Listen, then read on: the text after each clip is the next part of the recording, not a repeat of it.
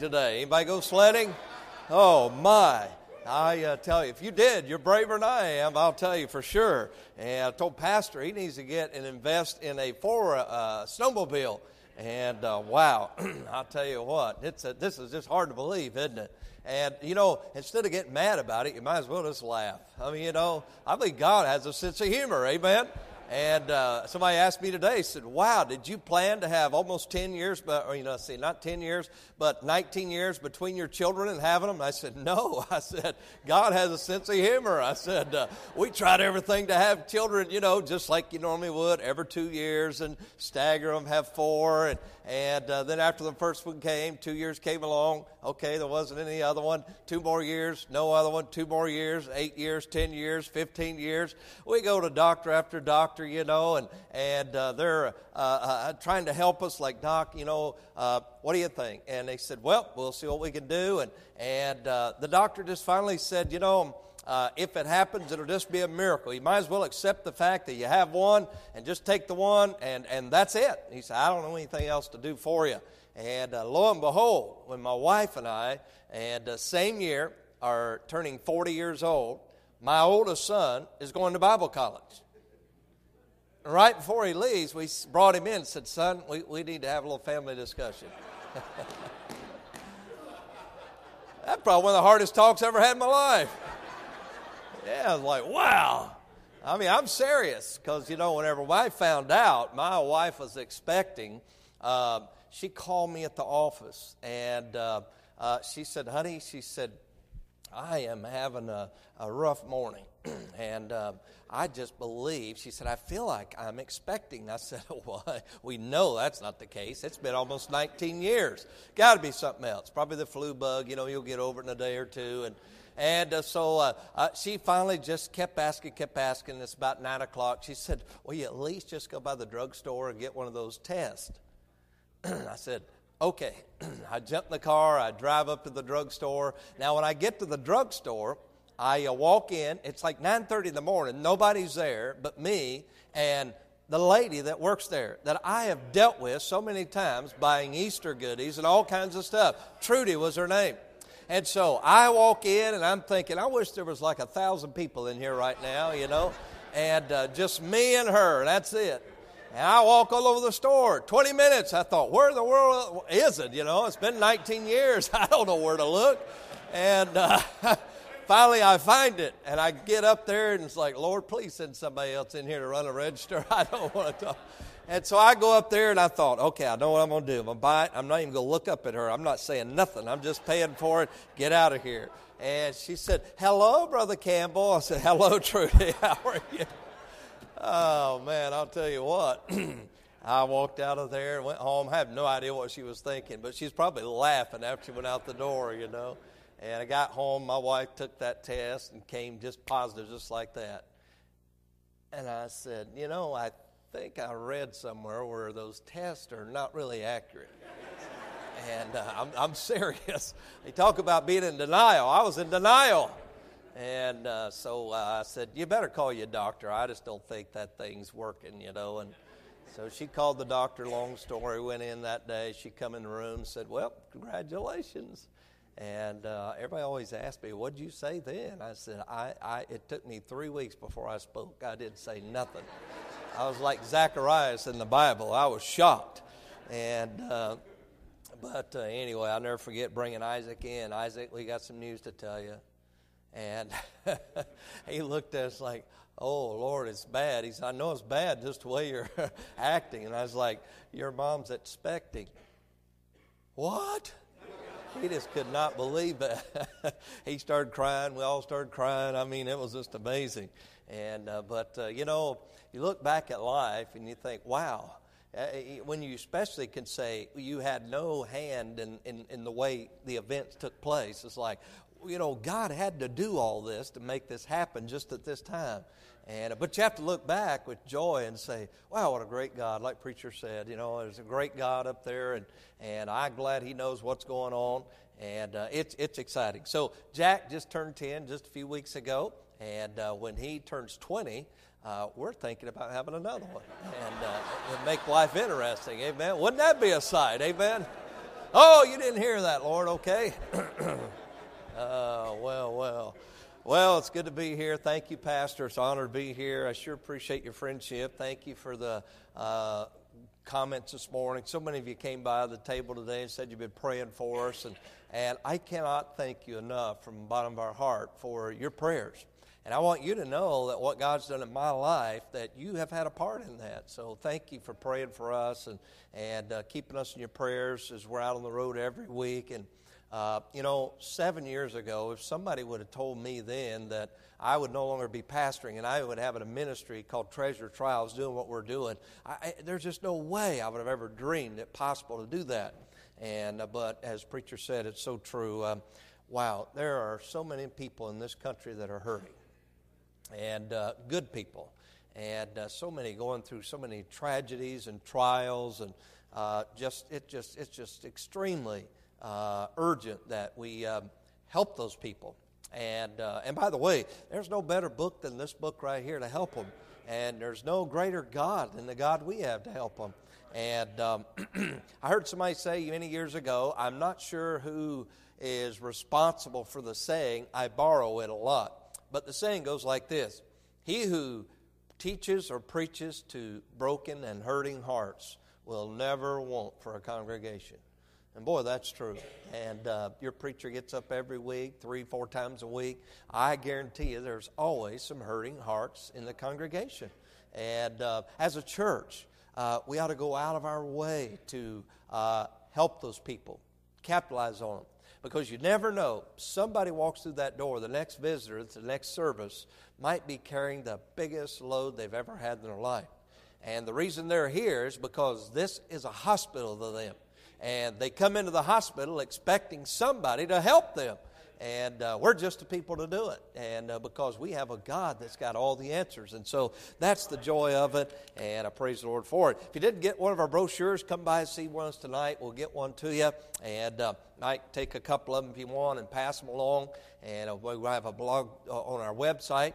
And uh, I write once a week. My wife writes a lot more than I do, and she is excellent about writing things of encouragement and hope and help. And um, she is working now to become a counselor, and she's been counseling so many widow, uh, women and young ladies. And uh, we never dreamed that God would open up so many doors for us. And uh, we're thankful for it and just glad to be here. And we feel like you folks are just part of our family. And uh, we are so thankful for you, and what a blessing. I don't normally do this. In fact, I don't know when I have done this, but I'm going to have you turn to Second Chronicles tonight. I preached First Chronicles this morning. Going to go back to the book of Chronicles, but second book of it, and uh, chapter 19. It's kind of ironic. I, I, didn't plan. The Lord planned it all out. And um, I don't normally do this either, but you might want to get you a little piece of paper, and I want to give you a recipe tonight and uh, that I think will help you.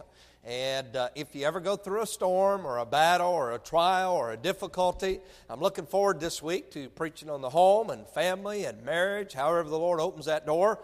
But today I thought we'd concentrate on trials and, and difficulties and, and because we all, how many know somebody? Raise your hand. How many know somebody going through a trial right now? Raise your hand. How many know someone? Wow, that's everybody probably. And um, well, I want you to take this recipe and put it down tonight it's, it's been one that's helped me tremendously. I, uh, I live this recipe, I relive it and relive it, and uh, it's just been great to me. So let's stand tonight if you can and will. If you can't stand, we certainly understand for physical reasons, whatever. But let me read uh, beginning chapter 19 and uh, verse number 1. Notice the wording here. And Jehoshaphat, the king of Judah, returned to his house in peace to Jerusalem. Now, notice when Jehoshaphat, by the way, who was a very good king, I mean, a very good king. Why was he a good king? He helped bring the people of God back to the house of God. Now, that's a good man. And he believed in revival, just like we ought to believe in revival. And wow, was he a man that the people got behind, they looked up to, and they submitted themselves to him, just like you, you would do to your pastor. Say, wow, boy, I believe we've got a leader here that's going to take us down the road where God would have us to go. But I want you to notice what happened in verse number one. two words here. Let me read it again. And when I pause, I want you to read the next two words out loud with me. Okay? Here we go. And Jehoshaphat, the king of Judah, returned to his house in peace to Jerusalem. What was the atmosphere when he came back? Peaceful. You see that? It was peaceful. How many like peaceful? Isn't that good? I'd a whole lot rather have that than turmoil, amen, any day. I'd take peace any day over a trial, over a heartache, you know, bad news. Well, he's in a time of peace. Now look down verse number four. And Jehoshaphat dwelt at Jerusalem, and he went out again through the people from Beersheba to Mount Ephraim, and brought them back unto the Lord God of their fathers. Let's go zero real fast, chapter 20, verse number one. Now, remember, what's the atmosphere now? Will you say it with me? peace. All right, let's go to chapter 21, verse 1. Just 11 verses. Isn't it amazing how 11 verses things can change drastically? Look at verse 1. It came to pass after this. Now, I put parentheses after that, and I put back, point back to chapter 19. After what? Time of peace. Notice what happened. Also, that the children of Moab and the children of Ammon, and with them other beside the Ammonites, came against Jehoshaphat to what? Battle. Wow, what happened to the peace? Where'd that peace go?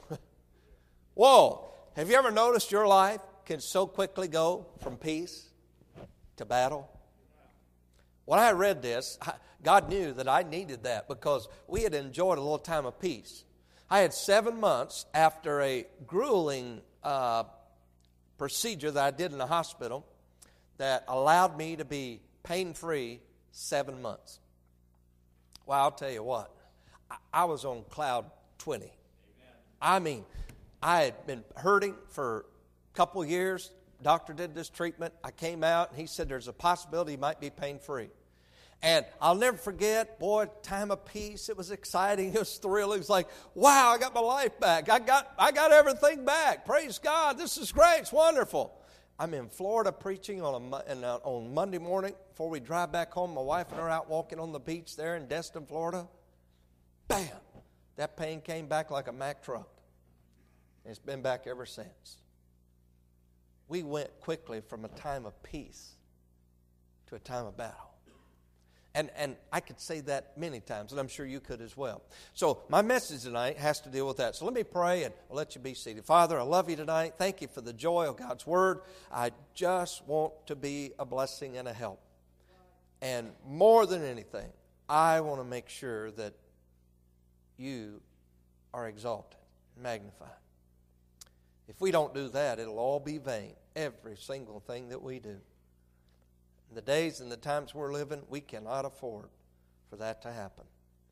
Tune our hearts in to Thee and to the Holy Spirit, and by God's grace and by God's help, in Jesus' name, amen. You can be seated. Thank you so very much.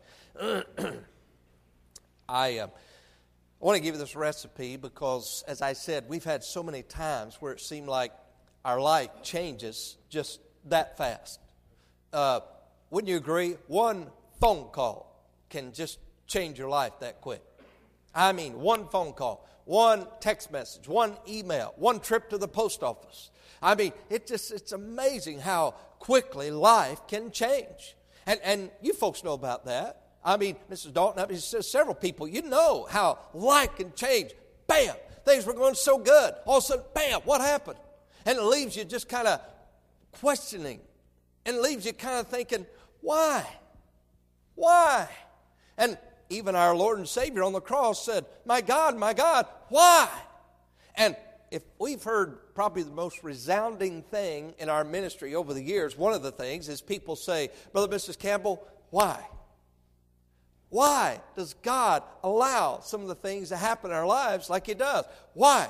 Boy, I'd be a rich person if I knew the answer to that. I mean, I'd have it in the book, and I'd say, oh, yep, let me see. Chapter 7. Here you go. You're in chapter 14. Oh, there you go. I mean, wouldn't that be? Hey, I can't. But you know what? I'm glad that I can't figure it out. But I'm glad I got a God that can. And wow, what a wonderful God. And God knows way before things ever happen in our life exactly what's going to happen and how we're going to handle it. And so I, I, want us to look at some things here. And, and uh, I, there's times when I wish I had this recipe a lot sooner than I did.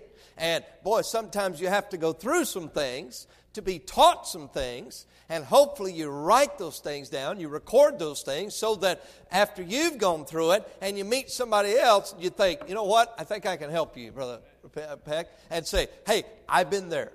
I have learned something that we're guilty of doing quite a lot. But most likely, we probably shouldn't do it. And that's saying this I know exactly how you feel. That's a scary thing to say. I mean, because you realize every single person on the planet, Earth, is different, handles everything differently. And for us to say, oh, Brother Dale, I know exactly how you feel. I mean, I don't really think we can wisely say that and, and really mean it because we've never been in their shoes. But I'll tell you what, there's times when people have come to me. And uh, I was in Canada four, five months ago, something like that. and uh, I was preaching in a church up in uh, Manitoba. And the pastor said, Brother Campbell, this week on Tuesday we're having a luncheon. He said, Do you think you could spend a few minutes with one of our men in our church? He's, uh, he's come down with this, this uh, uh something's happened in his spine. He's got massive pain. It's caused him just to be on so much medication, and he feels bad about it. He's embarrassed about hurting. He moves around a lot, and he says he, he can't come to church anymore because he's afraid of what people might think or say and, and do. And, and, and by the way, those are real fears.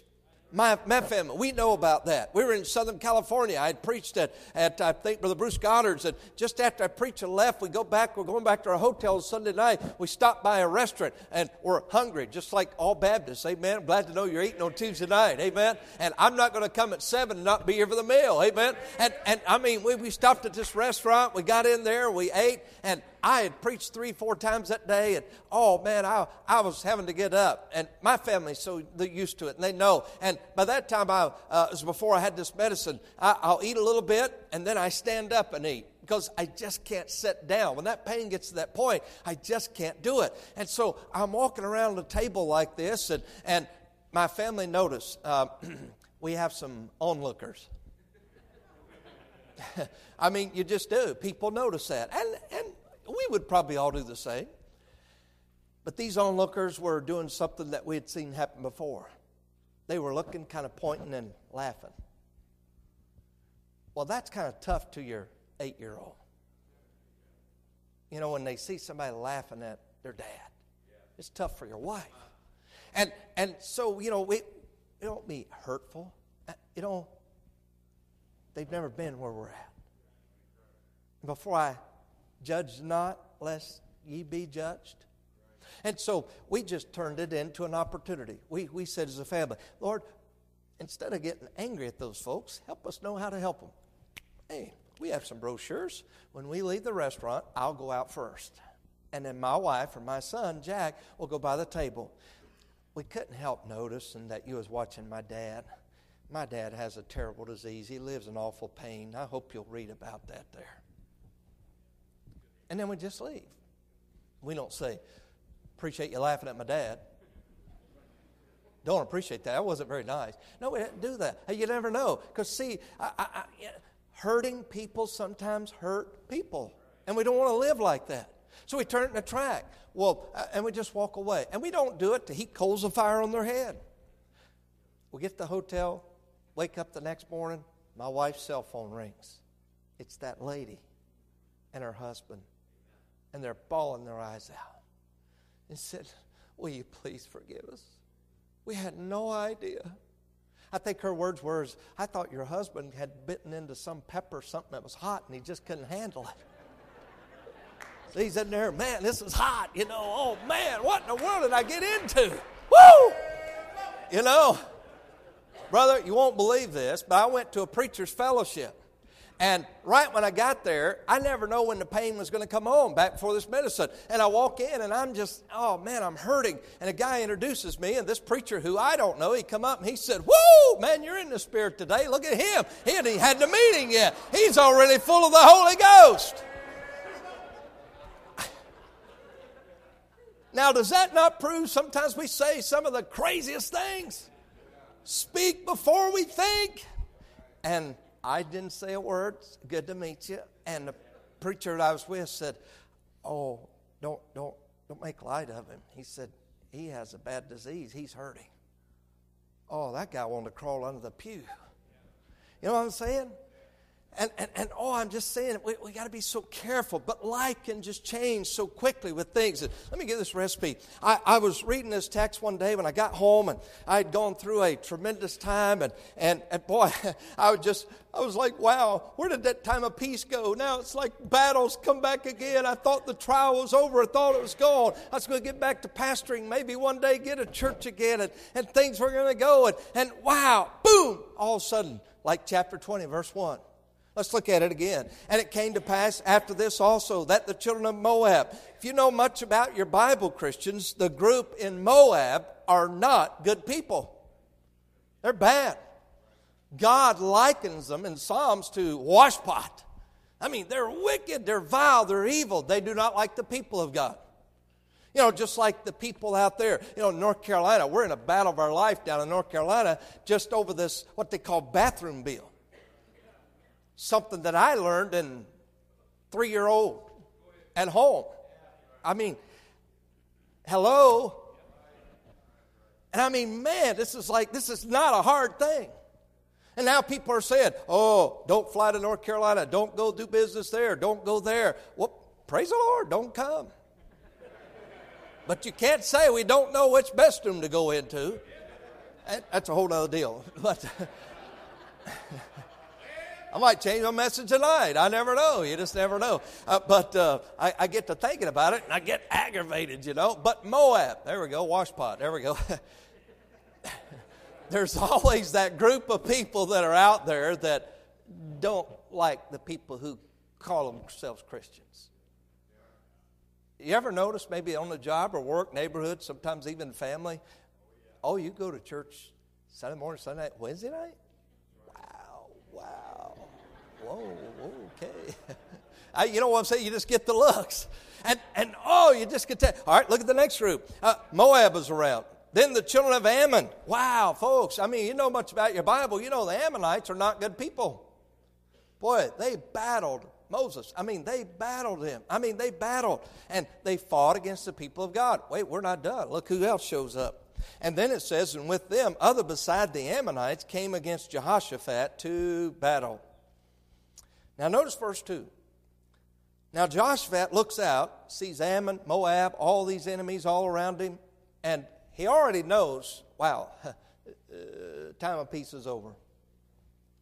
Then, verse 2. Then Jehoshaphat, or, or, let's see, then there came some that told Jehoshaphat, saying, There cometh a great multitude against thee from beyond the sea of Syria. Uh, wow, we have so many groups now that are coming against Jehoshaphat. And then a messenger comes to him, Jehoshaphat, in case you didn't know, there's people all around us, and here comes some more after us. That's some bad news. I mean, that is bad news. And wow, that just taught me that that can just be so much like life. Well, it caused so much distress. Look at verse 3. And here we get started here, and I'll give you these little uh, uh, eight, nine things here, real quickly, this recipe. And Jehoshaphat, what's the next word? Say it with me. Fear. Folks, have your attention. How many have ever feared? Is it not amazing how when trials invade our life, fear usually follows them? I mean, fear. Fear is scary.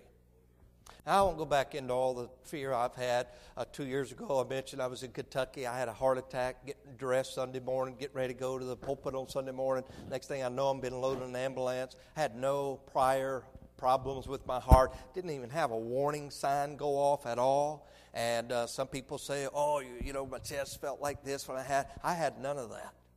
All I know is I just collapsed in the hotel. I'm in the hospital. Now I'm in the emergency room. Doctor comes in and says, uh, We have to get Mr. Campbell out of here real quickly. I've called the airlift helicopter. They're eight miles out. Now I'm laying on the bed hurting like everything, but I'm hearing that. Wow, fear thermometer went bing, bing, bing, bing, bing, bing, bing, bing, bing. This is not good. They put me on the roof of the hospital. They load me in that helicopter. I'm lifting off, and I'm looking at my wife, what I think might be the last time I ever see her. And my son. I can't tell you. I don't know if the pain was worse that time or the fear was worse. I'd say probably the fear. Jehoshaphat feared.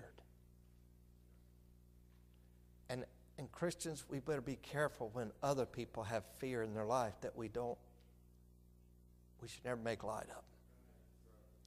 Especially if that's an area of our life we feel pretty strong at.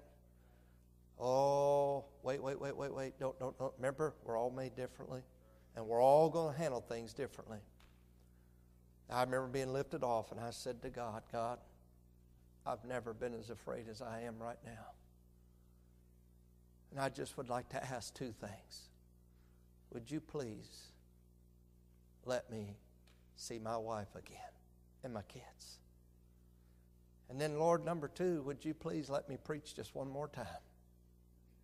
This isn't how I wanted it to end. Just let me have one more time. Well, here's Jehoshaphat. Now, you ready? Number one. Let's look at verse number three and let's notice. So, enemies around him, fears in his life. Notice verse three. And Jehoshaphat feared and set himself to seek the Lord.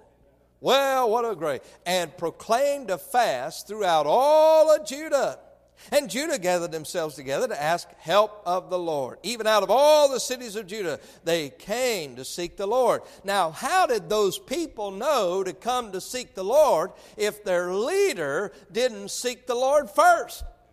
Wow, what a great leader. Isn't it good to have somebody? By the way, I'm praying like everything, we get a leader like that in America again that we as God's people can rise up and say, man, it's good to have a president that quotes the Bible and lifts up the name Jesus Christ and is not afraid to take a stand for right against wrong. Hey, wouldn't that be great? Oh, man, I love that. And that's the kind of leader Jehoshaphat was. But right now, he's scared out of his skin. But here we go. Point number one you always have to have a plan. Folks, you know why we get frazzled when trials comes in our life? And you ever heard of somebody having a nervous breakdown, having panic attacks, going into all kinds of things? And, and by the way, don't make fun, don't make light. Until you've ever been there, you have no idea how they feel. And so, boy, when all these things happen, and, and all, uh, I'll tell you why most of the time that happens is the people who end up that way did not have a plan of attack when trials come. This man set himself. Okay, I've got armies all around me. Messenger just came, said there's even more than that. I've got God's people here. God's counting on me. I'm scared like I've never been scared before. I'm going to set myself. Notice it didn't say he tucked tail and ran. He set himself to seek the Lord. So, number one, make sure, number one, have you a plan in place? I call it preventive maintenance. I have a car, and that car we bought, was able to buy it recently because our other one had about 250,000 miles. I mean, it literally gave up the ghost. And praise God, He allowed us to get another car, had about 16,000 miles on it. Well, when I got it, the guy said, Whatever you do, keep the tires rotated every 5,000 miles. I said, Got it. And he said, Keep the oil change every 3 to 4,000 miles. Got it. And he said, Every 70,000 miles, get that transmission fluid, out, get a new filter. Got it. You know what he was telling me? If you want that car to last 250,000 miles like your last one did, you better have a plan to make it happen. Well, as Christians, we have to have a plan how to get through the battle times of life. Because peace is not going to always be there. Peace is here today, but it might be gone tomorrow, and battle is here. What do you do? Have a plan in place. All right, here under your plan, put this down. Matthew 6:33. But seek ye first the kingdom of God and his righteousness. Notice it didn't say, and I'm not against this, but didn't say, but seek ye Facebook.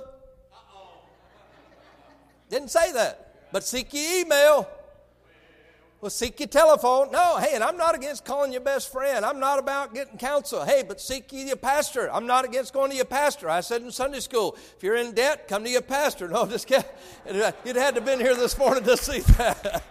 He's got all the answers, amen. But I'm just saying, you got to have a plan of attack. And that plan better include number one, I better seek Him. Call unto me. That ought to be in every text plan and every phone.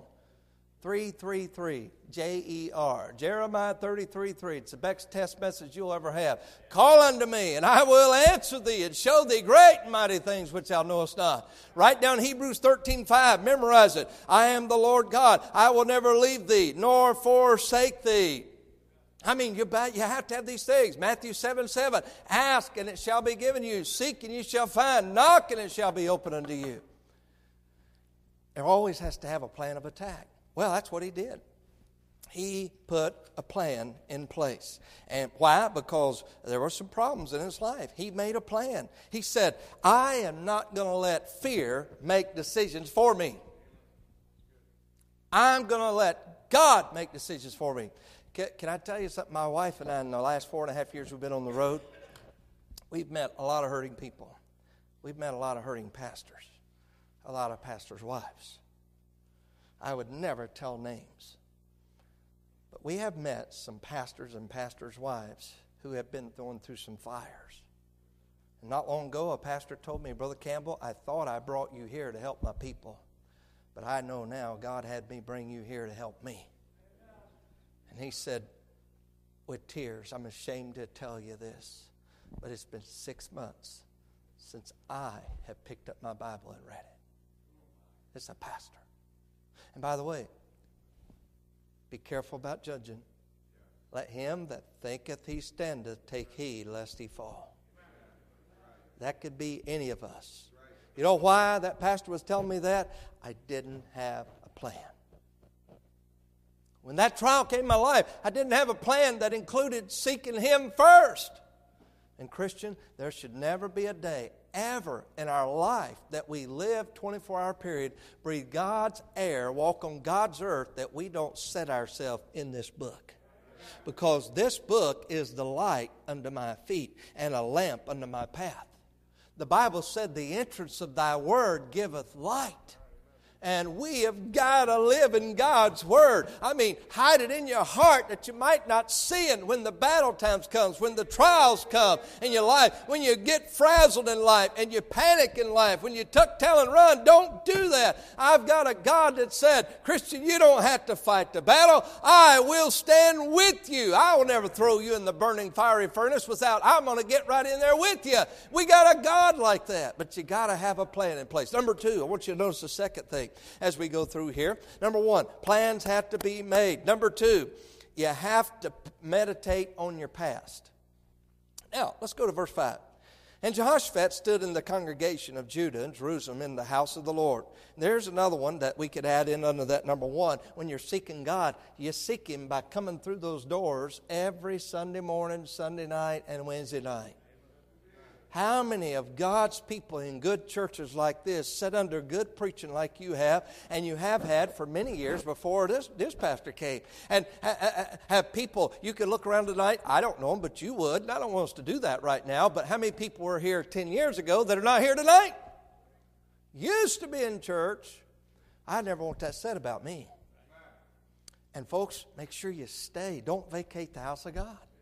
And, and, and he says here in verse number six, and said, Oh Lord God, our God, here he's seeking God. Now notice how he talks to him. Art not thou God in heaven? In other words, you ever talk to God that way? When I pray, I like to walk around sometimes to talk. Jehoshaphat's in the house of God. All of Judah is around. They're scared too because they see the fear of the leader. And he says, Art not thou God in heaven? Aren't you the God that we serve? You promised us. And notice as he goes on, he says, uh, That rulest not thou over all the kingdoms of the heathen? And in thine hand is there not power and might so that none is able to withstand thee? He's getting a little more confident, you see, as he's right talking to God. Look at verse 7. Art not thou, notice he puts another word in here, our God. I like that. Now he makes it on a personal basis. Folks, we got to realize sometimes when life throws us a battle in the midst of peaceful times, we got to have plans in place. Plans better include God. Number two, we better go back and revisit our past. It was God that brought me through that trial two years ago. It was the same God that I'm going to trust today that got me through the last valley that I was in there. It's not just a God, it's not the God, it's my God. I mean, that's the kind of God I serve. And wow, hey, I and isn't it good sometimes? I love reading Psalms because you ever see that word Selah? That means stop. Think about it. I got to tell you this. You know, Brother Daryl Cox used to work for him. He loves basketball. And he always liked shooting, like, you know, the, the three pointers. And we play basketball all the time. And he first started doing it. I couldn't figure out what in the world he was doing. And he'd take about a 30 foot shot, and he was left handed. He'd bury that thing, and he'd go, whoosh, and he'd say, Selah. What'd you say? And he did it again, Selah. I said, What are you saying? He said, Think about it. That's the way we ought to be about our God. Selah means to stop and take note. what just happened? Hey, and, and, by the way, how many of us could look back and say, God's brought us through some mighty tough, stormy waters? Amen?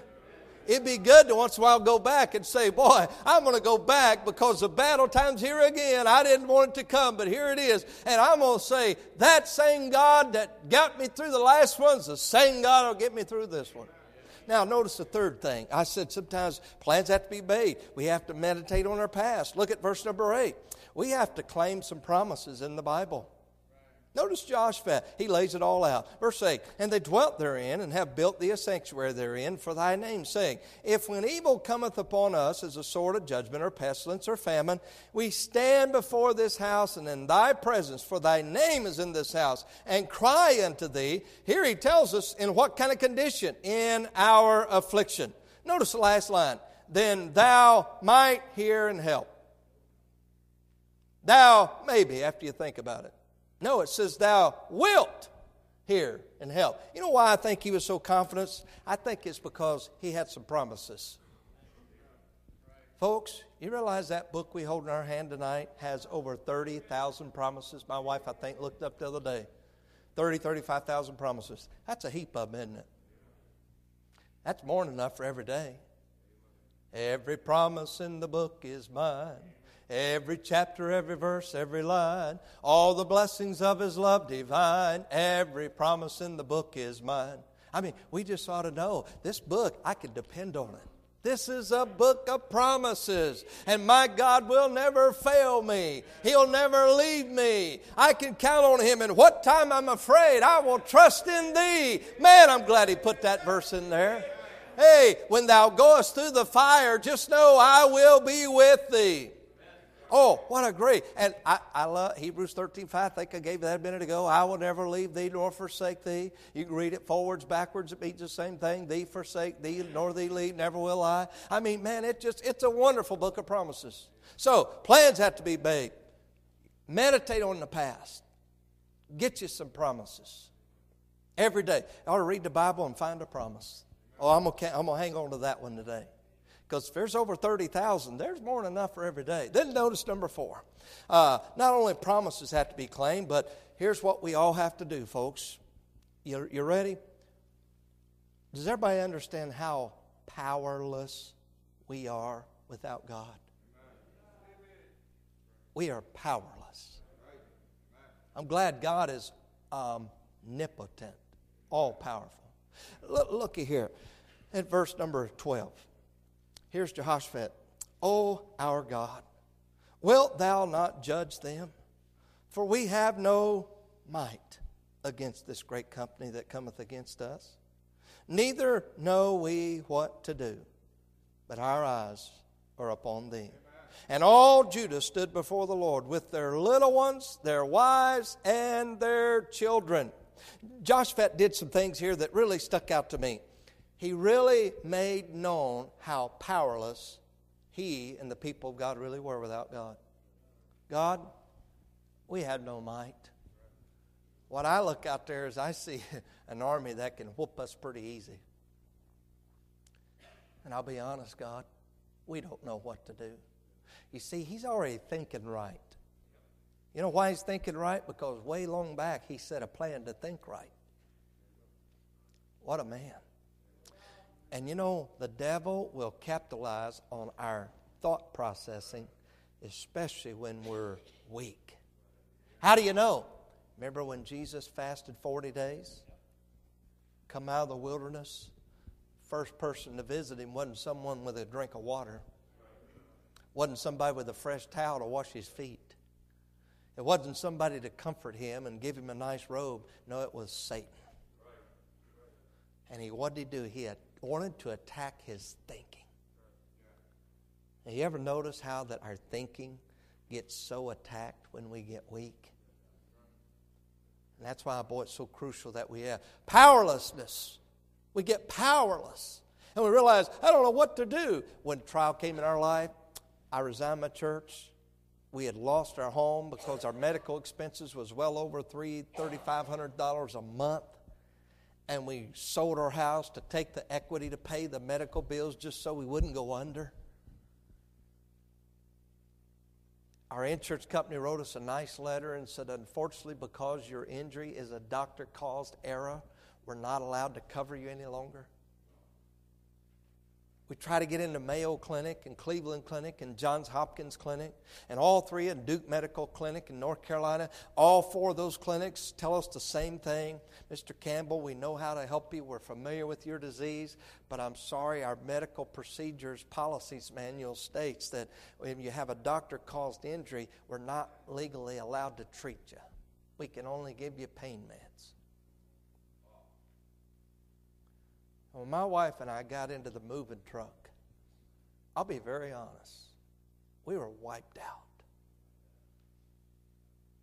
I'm thankful, you know, we still have life. But I'll be honest, we felt robbed. We felt vulnerable. And when we got in the moving truck, my wife looked at me, tears running down her face. I broke into tears, and she said, Honey, at our age, I don't think I've ever been more afraid than I am right now. What are we going to do? And she said, Do you realize we are moving to North Carolina? We told a man that we'll rent his house. And we have no clue how we're going to pay for it because you don't have a job. I said, Yeah, now you bring that up. Uh, yeah.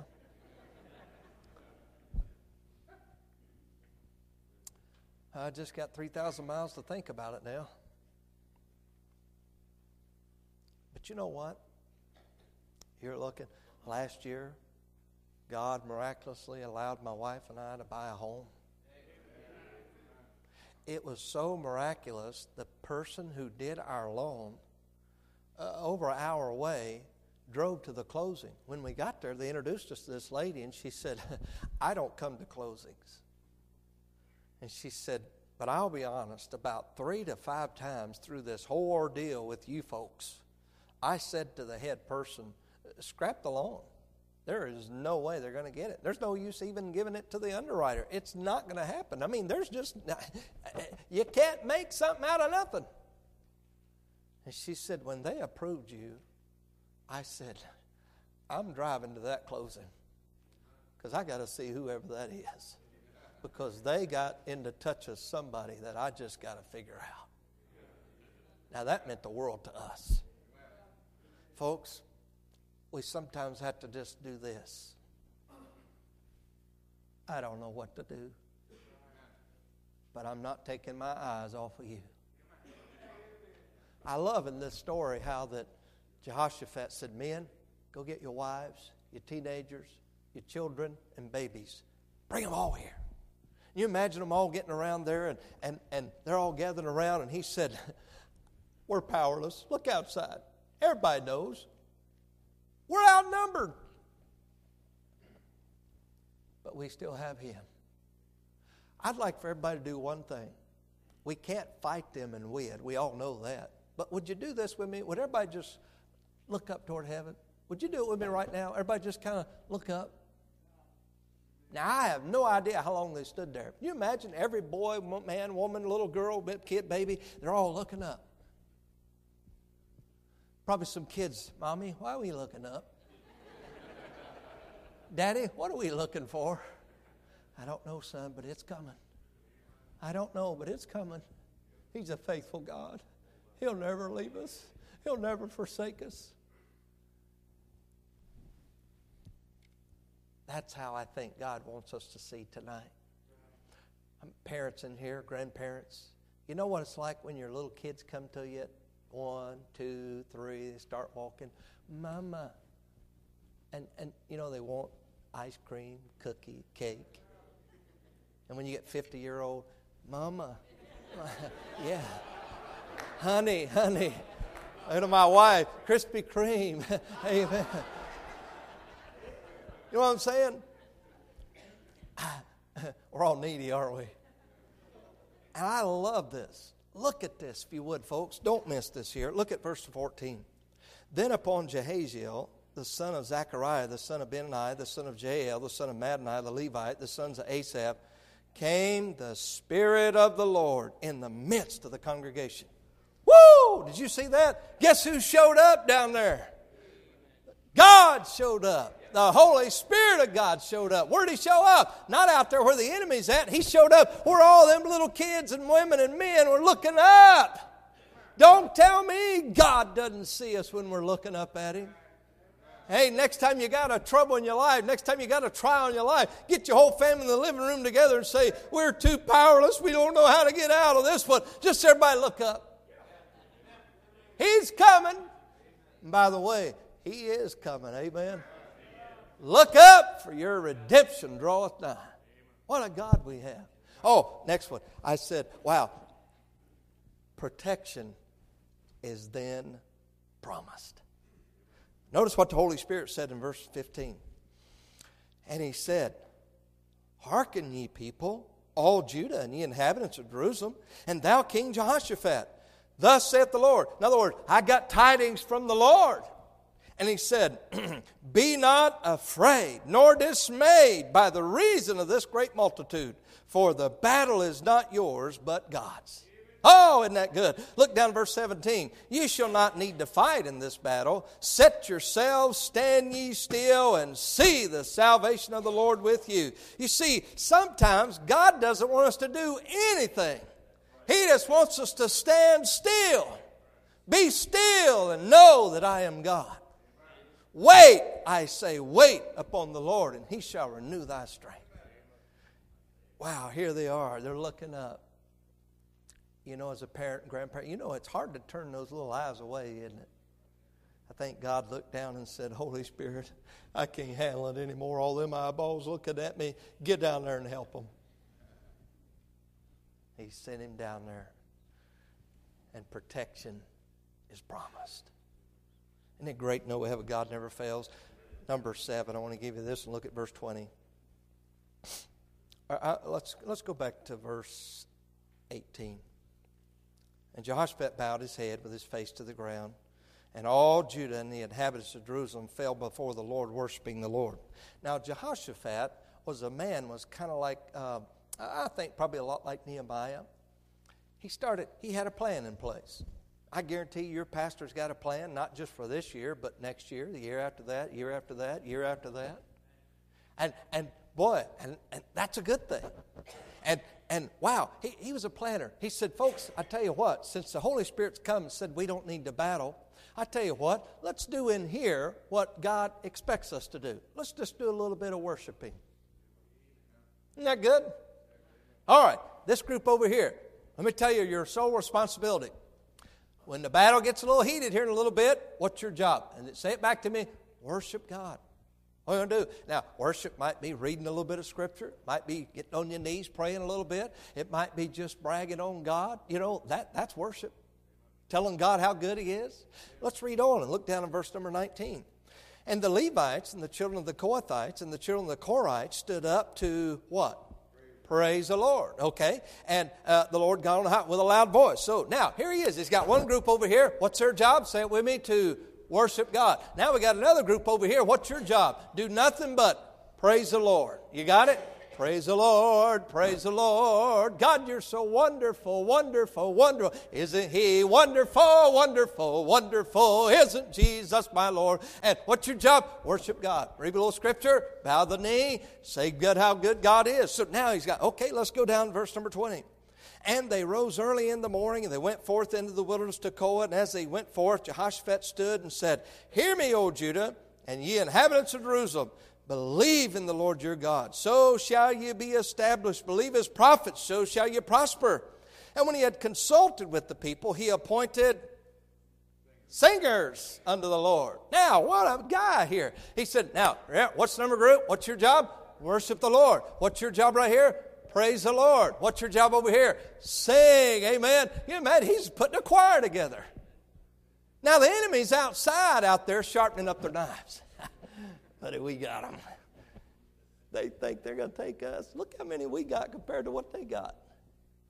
Probably one of the enemies said, Hey, King Ammon, what in the world are they doing in there? I don't even see them pulling swords out. They're not even, I mean, they don't even have shields out. They're in there praising and singing and hooping and hollering and man, what in the world's going on in there? Well, they're worshiping, they're praising, and they're singing. This is the most important part of the recipe here. If you don't get this part, you've missed the whole recipe. I mean, the cake is not going to turn out very good. You got to get this. When promise of protection is, is, plan, is given, preparation needs to be made. He's preparing the people. What's your job? Worship. What's your job? Praise the Lord. What's your job? Sing. Preparation has to be made. You see, when we don't know how to get ourselves out of the battle or the trial we're in, and most of the times we don't, because you got to understand, we're no match for the devil. Then what do we do? I'm going to read a little while, worship God a little while, I'm going to praise a little while, and I'm going to sing a little while. That ought to be the job of every Christian. Amen? You agree? I can't fight the devil and win. Neither can you. I'm no match for him. You're not either. There's only one that can handle him. That's God. So I tell you what I can do. I can let him know how much I want him and need him. I can worship him. I can get up every morning and spend some time with him. I can get up every day and thank Him for all the blessings of life. He even said, Thessalonians, in everything give thanks, for this is the will of God in Christ Jesus. God, this is the hardest trial of my life. I didn't like that heart attack, and I didn't like that helicopter ride. Never thought I'd say it, but thank you for it. Because through it all, as a choir sang this morning, you've been good. I've preached over 300 times since that helicopter ride and only asked him for one. I've seen my wife now a lot of times and my kids. God's good. There's within my heart a melody. Jesus whispers sweet and low. You know, if every one of us would have that kind of walk with God, don't you kind of think it's unbelievable what God might do? I close with this praise has to be ministered. Don't forget that part. Praise has to be ministered. Well, okay, let's find out how the story ends. Let's look down at verse 21. I'm almost done here. And when he had consulted with the people, he appointed singers unto the Lord that should praise the beauty of holiness and to say, Praise the Lord, for his mercy endureth forever. Verse 22. Here you go. Notice what happens. And when they began to sing and to praise, the Lord set ambushments against the children of Ammon, Moab, and Mount Seir, and all the other ones that were outside. And notice the last three words of verse 22 they were smitten. Notice verse 23 For the children of Ammon and Moab stood up against the inhabitants of Mount Seir utterly to slay and destroy them. And when they had made an end of the inhabitants of Seir, everyone helped to destroy another. I wrote outside in my Bible this word confusion. You know what happened outside? Inside the church, they're worshiping, praising, and singing. On the outside, everywhere you look, Seir and Ammon and all the amount, all the people out there are fighting. And now, instead of turning on the people of God, they got so confused, they turned on each other and started killing each other. What are you doing knocking my head off? I'm on your team. No, you're not. Whack! Get you out. And you said, wait a minute, I'm on. No, you're not. Whack! They got so confused. I wrote this little statement down. If you ever want to give the devil a dose of confusion, just start worshiping, praising, and singing. It just makes him break out. That's what happened here. God set people out there that killed all the enemy. And not one of them lived. But guess who did live? All God's people. You might say, well, how did they win the battle? You ready? What's your job? Worship. What's your job? Praise. What's your job? Sing. I call the message title this When the battle comes, you must praise your way out. That's a whole lot better than fighting, isn't it? That's a whole lot better than sharpening a sword. You mean all I got to do is worship, sing, and praise? Yeah, I think that's all you got to do. I think that's all God wants us to do anyway. You know, there's a world out there that would like for this church to close up. But you know how you can do it? The gates of hell prevail. You worship, you keep praising, and you keep singing. And you keep walking with God every day that God gives you breath. And don't you ever forget from whom all blessings flow. The last thing, you got to love this. How many believe God has a sense of humor? Look at verse 24. And when Judah came toward the watchtower in the wilderness, they looked unto the multitude, and behold, they were dead bodies fallen to the earth, not one escaped. And when Jehoshaphat and his people came to take away the spoil of them, they found among them in abundance both riches with the dead bodies and precious jewels, which they stripped off of themselves, more than they could carry away. And they were three days in gathering of the spoil. It was so much. What a God. You know why God killed all the enemies? Because He knew every one of them had some jewels and signets and diamonds and jewels. And the people of God had been in a great famine and didn't know where the next meal was going to come from. God said, Now I want you to go out there and I want you to rip off every necklace, jewel, earring you can find. And everybody carry a load of it because there's going to be enough to take you through. What a God. And if you look in verse number 26, and on the fourth day they assembled. Why? Because three days they were carrying spoil away. You remember them little kids that was five, six, and seven earlier were, Mommy and Daddy, why are we looking up? Three days later, Mommy, what are we going to do with all these jewels? what are we going to do with all this stuff? Man, we got so much stuff here. Woohoo, Daddy. Does this mean, oh, yeah, it means we're going to eat for weeks and years and months? Why? Where'd it come from? Remember when you was looking up? God did it. God did it. Last thing you write down, don't ever forget where the provisions and blessings comes from. We have a great God. Several months ago, we were, I was preaching in a church. We'd been having some medical bills come in, wasn't sure how we are going to get it. And uh, we were standing at a table one night. We we're going to drive home that night. It's about, I don't know, a five, six hour drive through the night. And those were hard. This was back when I was still hurting. And, um, or hadn't had this new medicine. Somebody came by the table out and said, uh, I want to give you all a Starbucks card. I heard you say you like coffee. And I said, Well, that is so nice of you. And they said, We heard you're driving through the night, not going home till like 2, 3 in the morning. We, you get some coffee, okay, to stay awake while you're driving. Okay. We get in the car, load the car, we're headed down. I, I forget what state we were in. I looked up, it's getting close to 8, 9, 9 o'clock, and I thought, we're going to get that coffee, better get it now. So we pulled off the exit, there was a Starbucks. Got a card somebody gave us tonight. Oh, praise God. And we get in line. When we get in the store, man, I mean, I, it must have been the time every church got out because, man, there was a long line of getting coffee. There's like 15 in line. Well, I don't like lines. I want everything right now. Amen. Are you that way? I was like, man, I want, I, I want to walk in and just get it and go, you know. And so I get in there. There's so many people in line, and Jack's with me. Kelly's in the car, and I have a habit. I probably told you about this last time. Did I tell you about whistling? when I'm, I have it. I, okay. Well, anyway, we're in Starbucks line, and I just start whistling.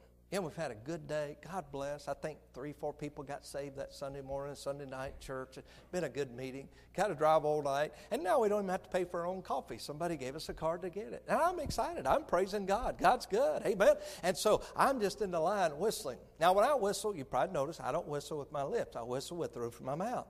So when I whistle, nobody usually knows it's me. And so Jack's with me, and I'm standing there, and I'm just.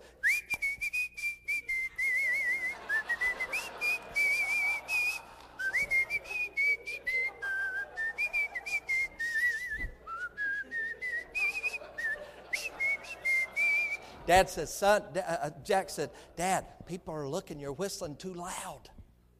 And I said, oh, okay. And everybody's looking in there, and they're laughing, and they're like, who? And they thought it was Jack, because Jack gets down there. Jack's back there, and he's standing down there. Oh, son, you whistle so good. How old are you? Nine. Oh, what a good. And I'm like, you're not doing a whistling, it's me. And, and I thought, well, they like that. So it was like, listen, this little boy was, oh man, look at, yeah, high five, man, look at him, man. We had the whole place going crazy. I thought, well, this time, you know, uh, the clown of me, you know, was like, okay, might as well add a little a little better, you know. Nobody, you didn't know I was a ventriloquist, did you? and we're we're having a good old time. Finally, we got up there to the line, and I pulled out my Starbucks card. I said, I'll have this, my son, my wife, and and and the lady looked at me. She said, you know, your drinks are on the house tonight. I said, Say what? I was like, So I was almost disappointed because I have a card to pay for it. you know, she said, Your drinks are on the house tonight. I said, Really? Why is that? And she said, There were some ladies way ahead of the line here that got so tickled and so enjoyed hearing you and your son doing the whistling. And she said these words She gave me enough money to pay for whatever it was you wanted. I said, in that case, I'll take 10 cups of coffee, 10 donuts. No, I, I didn't do that. I said, is that right? Are you sure you're not pulling my leg? She said, no. She said, that lady said, you know, we live in a pretty tough world today. A lot of people going through some hard times. I'm going to pay for somebody's coffee tonight because it looks like they know how to have a good time. Now, that just meant the world to me. It taught me that when you praise, better look out. God will take care of you. I mean, that just meant so much to me. We don't go to a Starbucks now without we walk in and we whistle. greedy, greedy, greedy. Amen. We've even tried it at Target. Amen. Hey, there's a great God of heaven. Wouldn't you agree? I hope you'll take this recipe. Let's bow our heads. Father,